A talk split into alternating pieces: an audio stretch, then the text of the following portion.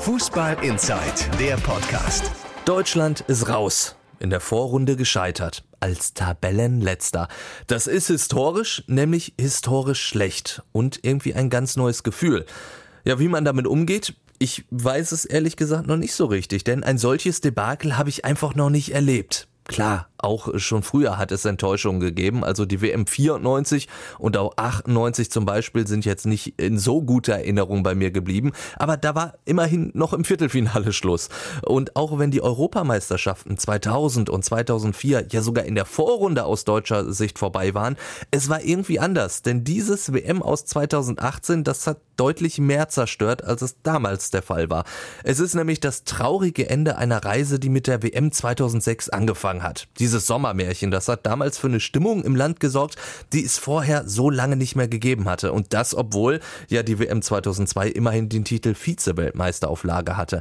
Aber 2006, da waren wir plötzlich wieder stolz auf eine Mannschaft und haben das auch gezeigt.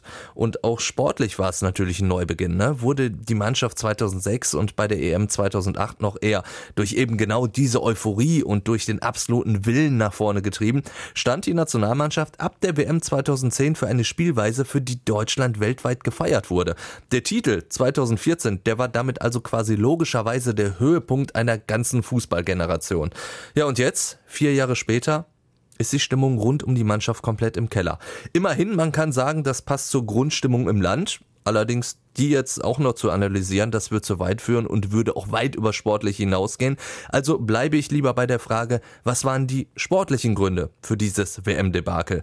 Also einige davon waren ja durchaus offensichtlich. Kein Tempo, keine Ideen, keine Torgefahr, dafür aber hinten genauso spendabel wie beim Freibiersaufen. Das ist jetzt leider dann auch nicht alles so neu gewesen, das kannten wir alle schon aus der Vorbereitung. Trotzdem hatten wir doch alle die Hoffnung, dass es schon irgendwie wird, dass die Mannschaft sich zusammenreißt. Schließlich sind wir war Weltmeister.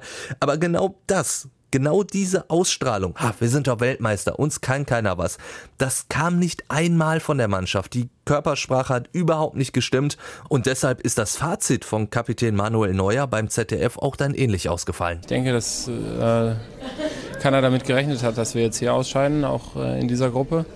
Ich kann, ich kann, mir auch nicht vorstellen, dass der Wille nicht da war, äh, hier Geschichte zu schreiben für unser Land und äh, für die Nationalmannschaft. Da muss sich jeder wirklich hinterfragen, äh, alle Spieler, die dazugehören, ob jeder wirklich alles gegeben hat und auch ob die Bereitschaft da war ähm, bei einer Weltmeisterschaft für Deutschland zu spielen. Und da hat es meiner Meinung nach ein bisschen was gefehlt und da darf sich auch keiner aus der Verantwortung nehmen.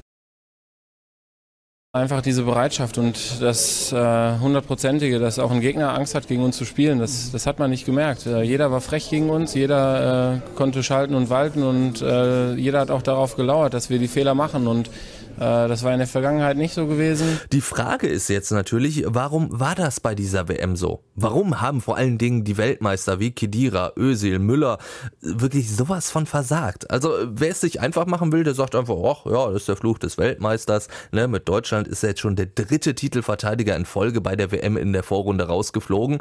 Und natürlich ist Fußball auch und vor allem Kopfsache. Natürlich fällt so ein Stück weit Spannung ab, wenn man als Fußballer das größte Ziel schon erreicht hat. Aber ein bisschen mehr hätte es doch wirklich sein müssen. Wie Michael Ballack auch passend getwittert hat, du darfst dir rausfliegen, aber doch nicht mit so einer Mannschaft. Also war es jetzt reine Kopfsache oder ist die Mannschaft einfach nicht so gut, wie viele von uns gedacht haben? Für mich ist das persönlich äh, so eine Mischung aus beiden. Nehmen wir Kidira, Özil und Müller als Beispiel. So müssen wir sagen, dass die ja auch in ihren Vereinen schon länger nicht mehr so abliefern. Genauso wie übrigens die Bundesliga international auch schon länger nicht mehr abliefert. Insofern hat sich die Mannschaft wahrscheinlich überschätzt oder wir haben sie überschätzt, aber trotzdem, dieser Kader hätte reichen müssen. Also zumindest für die Vorrunde.